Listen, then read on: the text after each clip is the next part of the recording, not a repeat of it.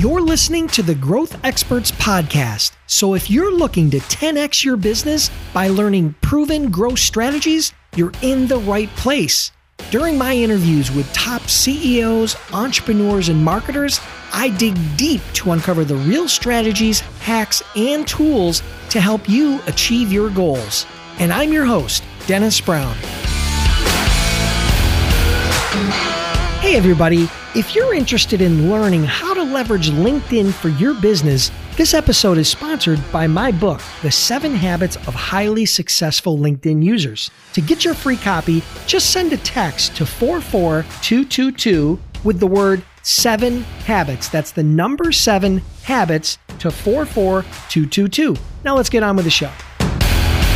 Hey, welcome back, everybody. And today we have yet another amazing guest. His name is Brad Blazar, and he is the founder of Learn to Soar and the Art of Beliefology, which is a concept and program that helps individuals overcome limiting beliefs that are holding them back from their greater successes in life.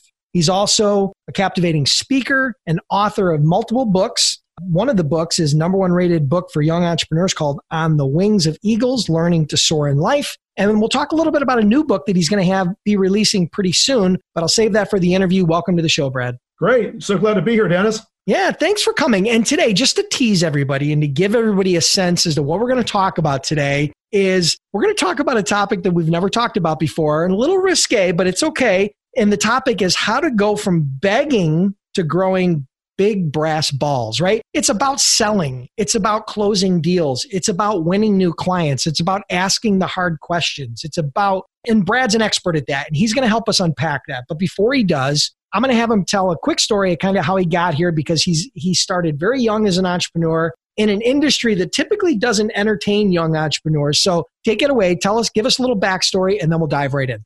Well, thanks so much for the opportunity to visit with your followers today. Yeah, my path to success is uh, quite different than most individuals. Uh, I went to school with the intent of studying architecture and uh, graduating with an architectural background, really wanting to use that training and those skills to become a real estate developer. My dad was in real estate as an executive. And while I was in school in my senior year, I responded to an ad in the local paper there in Austin, Texas, for a small company looking to hire uh, brokers to get on the phone, basically cold call, and solicit investment capital from high net worth accredited investors. And I became extremely, extremely proficient and extremely good at that.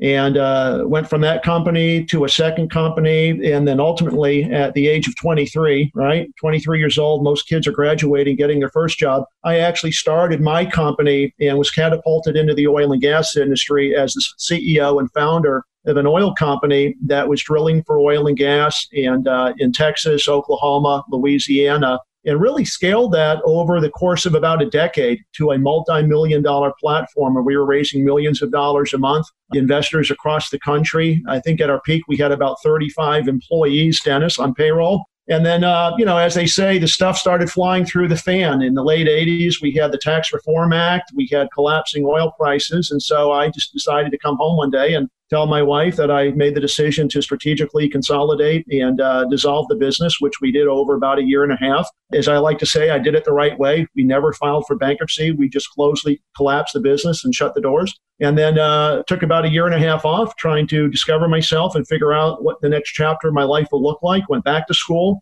completed my degree in finance, and emerged and asked myself, what is my hard skill? What am I really good at? And realized it was raising money and closing sales. And so I went to work for other people. And uh, in my career in sales, have raised north of $2 billion for myself and for others. And in doing so, have also closed the largest transactions for multiple companies. And in many cases, those sales records still stand today. And that's how we created basically the mega producer coaching program and the concept of you got to develop big brass balls to be an effective salesperson. Love it. So today, your business, you've pivoted out of the oil business and you've pivoted more into like a coaching type of business where you focus in on sales is one component. Then the other component is what is it? Building your belief. It has, it's directly in line with the Wings of Eagles, right? That book. Absolutely. So, really, there's three parts to the business. One, of course, is as an author, pushing out content, writing. The second is speaking, speaking at events across the country, whether it's as a keynote speaker or whether it's sharing the stage with other coaches and trainers. And then, of course, there is the coaching side of the business as well, where we have people that are basically enrolling in our coaching programs, which are the Mega Producer or the Build Your Beast. And so there's really three components to what we do at Learn to Soar. I say the real thrust of it, of course, is speaking and coaching others to become more effective and to reach a higher plane of success. All right. So let's get a little bit micro into your business today, right? You built a multi million dollar oil business. Tell me a little bit about your business today. Is it six figures, seven figures, eight figures? Can you give us a sense as to size or scope of your business, whether that be revenue or percentage growth or something? Give us an idea of the size of your business today. Sure. Yeah, absolutely. Uh, we are scaling right now. We're over the next 12 months. Uh, will more than likely be a seven figure business. Okay. Uh, the goal, of course, with that is to continue growing. We're at the point in our size now where we're basically adding new uh, systems, new structures, bringing new people onto the team. So it's not just myself. I'm not just a one man show. I've got people that are doing content. I've got people that are basically handling all the social media accounts. I've got closers now that are constantly talking to people that are in our feeder system, which is basically our pipeline of leads, people that have expressed interest in what we're doing, closing them on the coaching services. And so, really, the intent is to scale what we're doing to grow from a seven figure business to hopefully an eight figure business over the next three to five years as we basically take our message internationally. I mean, you know, like your podcast here, I've been to some of the biggest podcasts around the globe. I was talking to Caro, she's in Portillo, Chile yesterday on her podcast talked to Dennis Brown, Addicted to Success, over in Australia. And so the community of people that are following us is now growing internationally. And the great thing, as you know, with podcasts and webcasts, is you can become a coach where you no longer have to sit across a table one to one or be doing it live in your local market. I can do a coaching podcast and literally have 50 people around the globe dialing in on a specific date or a specific time to get the coaching that they've actually paid for. Yeah, perfect. Love it. So, getting a little bit more micro into your business, you know, I know a lot of you, most of your businesses is around speaking and writing and coaching. I know coaching is a big part of that. What's the number one strategy that you're using to get new clients for your coaching business? Is it some sort of paid ads? Is it organic social media? Is it speaking? Is it, I mean, influence? What are you using or what's the strategy that's filling that pipeline up? It's a great question. As a business owner, we use all of the above. I'd say really there are three that are working very, very effectively for us.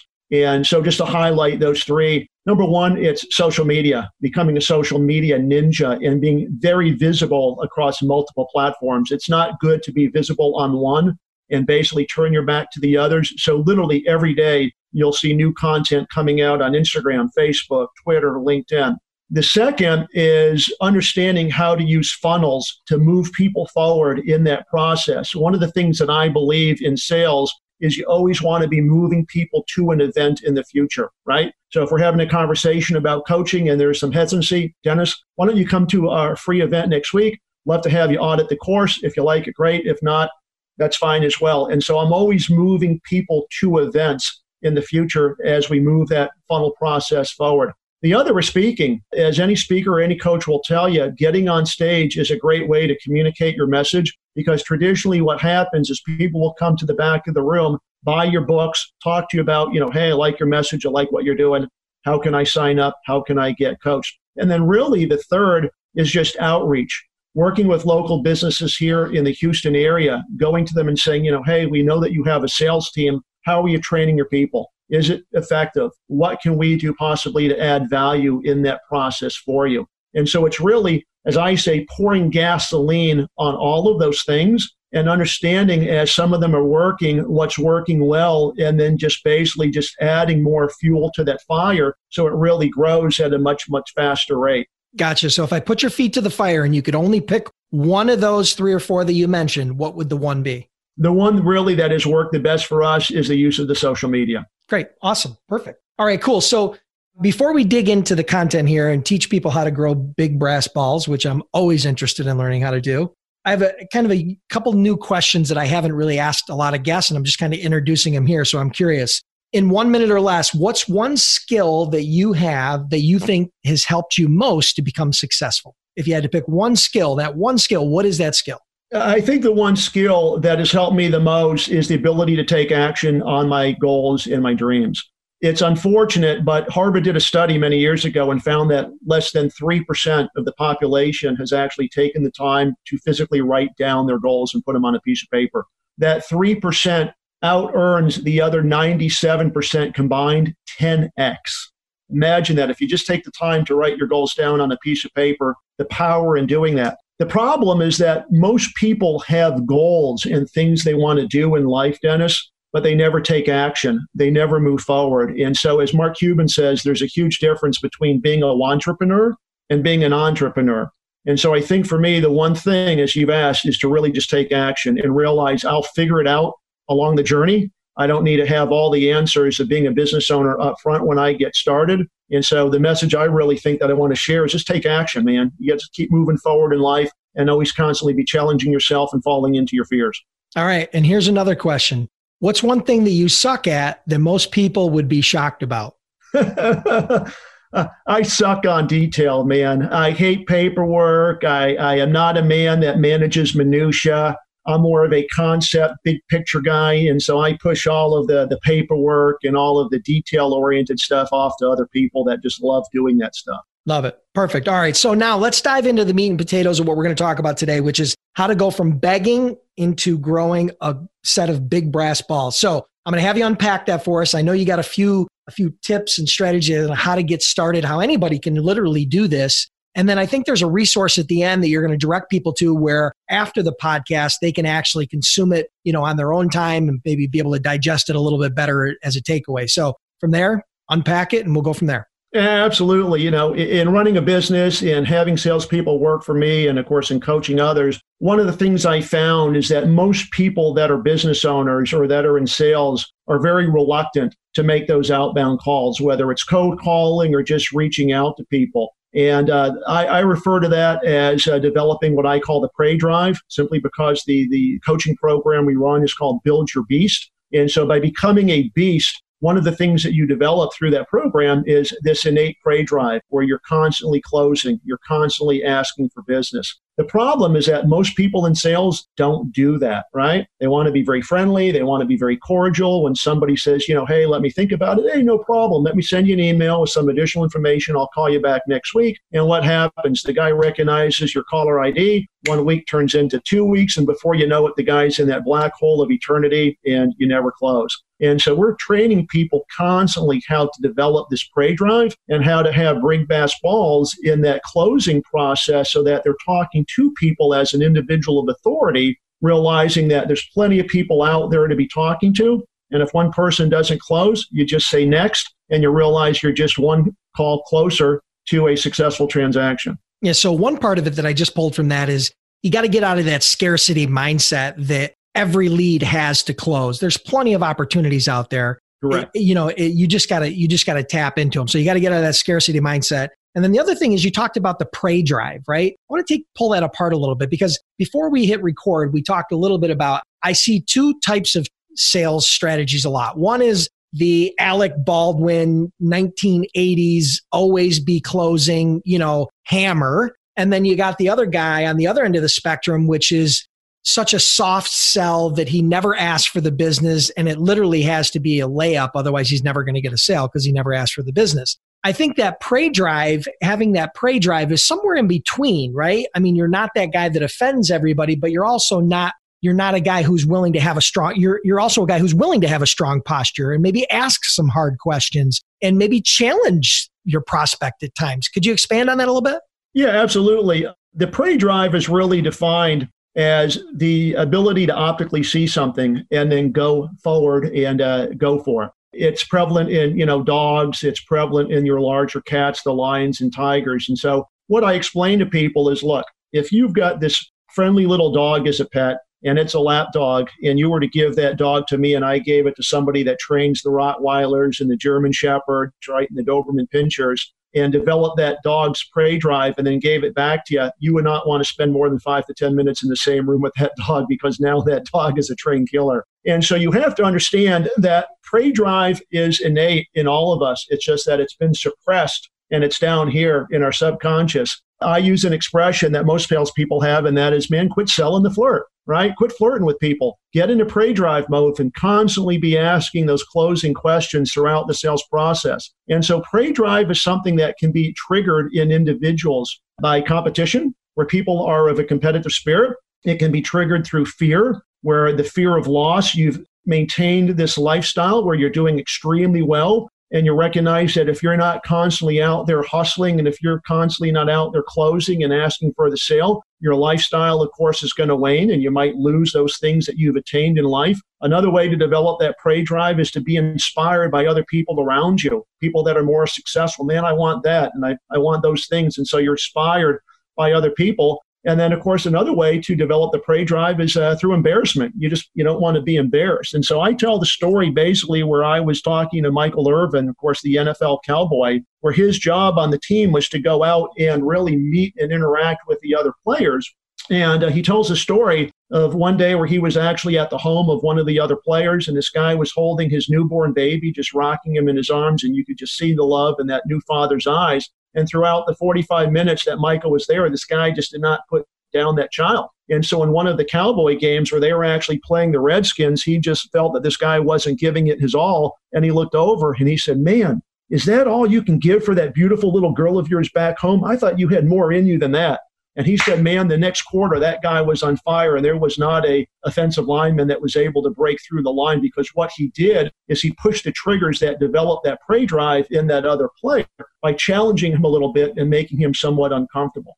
Yeah, I like that. I like that, you know, how you broke it down with competition, you know, you're just wanting to be able to sustain your lifestyle and you know, I, I, think that's a I think that's a really interesting piece. So I mean, that prey drive is something that I, I agree. I think it is missing. I think it is missing in a lot of organizations. You have to be able to ask hard questions. You have Absolutely. to be able to challenge people. Now, there's a right way and a wrong way to do that, right? I mean, you know, there's you have to have a certain amount of tact. You have to be a good read. You have to read the right time to do it. So there's a lot of timing involved but I definitely think it's a trainable skill. So I love the fact that that's something you focus in on with your clients. So, all right, cool. What else do you want to add about this whole concept of growing big brass balls? I know you had some interesting stories, you know, about kind of the history of how you got here and how you recognize the importance of having that. Anything else you want to share before we close out? Yeah, absolutely. Uh, you know, I'll, I'll share the same story with your listeners that I shared with you, and that is, you know, how you develop these big brass balls. Is you have to realize in sales you have to speak from a position of authority. You have to really have a strong conviction in what you're selling and a strong belief in what you're doing. And so I tell the story and kind of how I developed this whole concept of when I was in the oil business and, of course, had my company. I was talking to this very wealthy, very affluent doctor. He was a retired brain surgeon, and I knew that he had a lot of uh, affluence. He came out to see us. He flew out in his private jet. And so, for whatever reason, the guy just would not close. He just would not commit. And I don't know if it was the reluctance because he understood the risks in drilling for oil. Certainly, there is the chance of drilling a dry hole and losing your entire investment. But I got to a point one night where I was speaking to him, and I used the analogy as I'm training other people and that is to envision yourself climbing up the ladder to the high dive the very first time at the neighborhood pool and climbing out to the end of the diving board and having that hesitancy because it looks much higher than it actually is and looking behind you and realizing you can't go back down the ladder because now there's a line of kids behind you and so really it's just that little nudge it's that push you need sometimes. And so finally one night i just said to this guy dr schnack it takes two things to invest in an oil well. And he said what and I said, it takes big balls and lots of money. Which of the two don't you have? And when I said that, Dennis, I bit my tongue, didn't realize what came out of my mouth. But after what seemed like an eternity, the guy said, Brad, tell me again how many three units in your program are. And I said, go get your checkbook. I'll tell you how to fill out the paperwork. And he became one of our best investors ever. And I think there I realized that you have to develop these big brass balls and have the courage and have the strength inside of you to sometimes say things like that to challenge the other individual to prove to you that they are worthy and they are capable of becoming a customer and a client and moving forward in that process. So that's how I came up with the concept develop big brass balls and more importantly sometimes challenge others to see if they have them too. Yeah, you know, my takeaway from that is that you have to have and I'm a, and I'm a big believer in this. You have to have what I call a strong posture. So think about it physically. You know, you walk into a room and you're all hunched over and your eyes are down on, on the floor and you're kind of almost look defeated versus a person who walks into the room, They got a good posture, their heads up, they're smiling, they've got, you know, they're they're in more of a power position. And it's the same thing when you're talking to people in sales. You have to have a strong posture. So I love that that whole concept. I mean, now again, there's a difference between having a strong posture and being arrogant, right? right. Nobody likes an asshole, right? You, the world is full of assholes. We don't need more of that. But having a strong posture and being arrogant are two different things. And again, that's something that takes training, coaching, repetition, and a certain amount of it, I agree, is innate. You know, that prey drive and having that ability to have a strong posture. But I think some of those things are definitely missing in the business world these days. I think there's been a, a too much of a departure to the soft side, and you have to have a little bit of that killer instinct, right? When it comes to sales, I just I, the best salespeople in the world have that. They have that killer instinct. Again, they're not arrogant, but they know when and how to push those buttons and to get people over the hump. Yeah, I totally agree. I think it's taking the time as a salesperson or as a business owner to write down five to seven what I call closing sentences. These are sentences like Dennis. It sounds to me like you want to do this. What's holding you back from getting started today? On a scale of one to 10, are you at a two or are you at an eight? What's holding you back from moving forward? Have you seen enough to make a decision? And memorizing what I call those five to seven closes and literally knowing them inside out and allowing yourself to jab throughout that sales conversation, asking for small trial closes so that you're getting yeses along the way. When you finally go for that big knockout at the end, you're closing the sale and you're using those five to seven closing lines that are not, like you said, arrogant. You're not being an asshole. You're just saying, it sounds to me like you really want to do this. What's holding you back from getting started and doing it today? Yeah. And if there I, is an objection, drilling down to what that actual objection is so that you can isolate it but nine out of 10 times, if you're constantly closing and you're constantly moving forward at the end, the close is really so, so simple. Love it. Perfect. Well, listen, we're going to wrap it up. I'm going to ask you two more questions. Let's do it rapid fire and then we'll close it out to, for today. Number one, what is your favorite growth tool or software? Maybe a SaaS product or an app or some sort of tool that you're using to grow your business. If you had to pick one, what would it be? Absolutely. Uh, the one that we use big time is uh, Calendly to schedule meetings, schedule calls. We use that daily in our business. A big believer of time management. I actually block out time on my calendar for myself because I know if I don't do it for myself, shit ain't going to get done. And so the first appointment on my calendar every day is fitness center to get my workouts in. Love it. And number two, the last question is what's one of your favorite books, something you would recommend to the audience that you think then would take them from where they're at today to where they want to be next year? you're asking a loaded question. Aside from my own, of course, uh, yeah. on the wings of eagles, learn to soar in life, which was recently rated as the number one book for young entrepreneurs. Another great read that I absolutely love is the book uh, "Winning" by Jack Welch. You know, Jack, of course, uh, General Electric. Uh, it's a great, great book and a great read, and he touches upon so many things in that book. The title of it is "Winning" by Jack Welch. Love it. Well, listen, Brad, let everybody know how they can connect with you get your on the wings of eagle book but then also you can if you want you can kind of talk a little bit take 30 seconds to talk about the new book that's coming out this fall if you want. Yeah absolutely. So uh, the new book is called a blueprint for your better self. It'll be out here in approximately another month. We're just finalizing the details with the publishing company but uh, that really is the how to so the first book on the wings of eagles develops the concept called the art of beliefology that is if you change your beliefs you change your future your todays don't have to be your tomorrows. And it shares the messages from many great thought leaders I've worked with or interacted with over the last seven years. People like Kevin O'Leary, Joe Namath, George Bush, Magic Johnson, Rudy Ruettiger, amongst others. The blueprint book, which is coming out here shortly, is the how to. It's the secret sauce. It's how do you actually change your beliefs and create new habits. People can follow me on all social media. The website's real simple. It's just www.bradblazar.com. My last name is spelled B like boy, L A Z like zebra, A R. The other easy way to follow us is we've created a landing page where you can link up to our Facebook, our LinkedIn, our Pinterest, and follow us with all the podcasts. And that is simply my URLS, my URLS dot co backslash Brad Blazar. And that is the easiest way to follow us and to get connected as a follower in our Beast Online community. Perfect. And I'll also put a link to that uh, LinkedIn post that you have that talks a little bit more how to grow big brass balls. I'll put that in the show notes as well. Really appreciate you being here, Brad, and I'm sure we'll talk again soon. Great. Thank you so much, Dennis. I appreciate it as well. Listeners, I want to thank you for tuning in. I truly appreciate your time.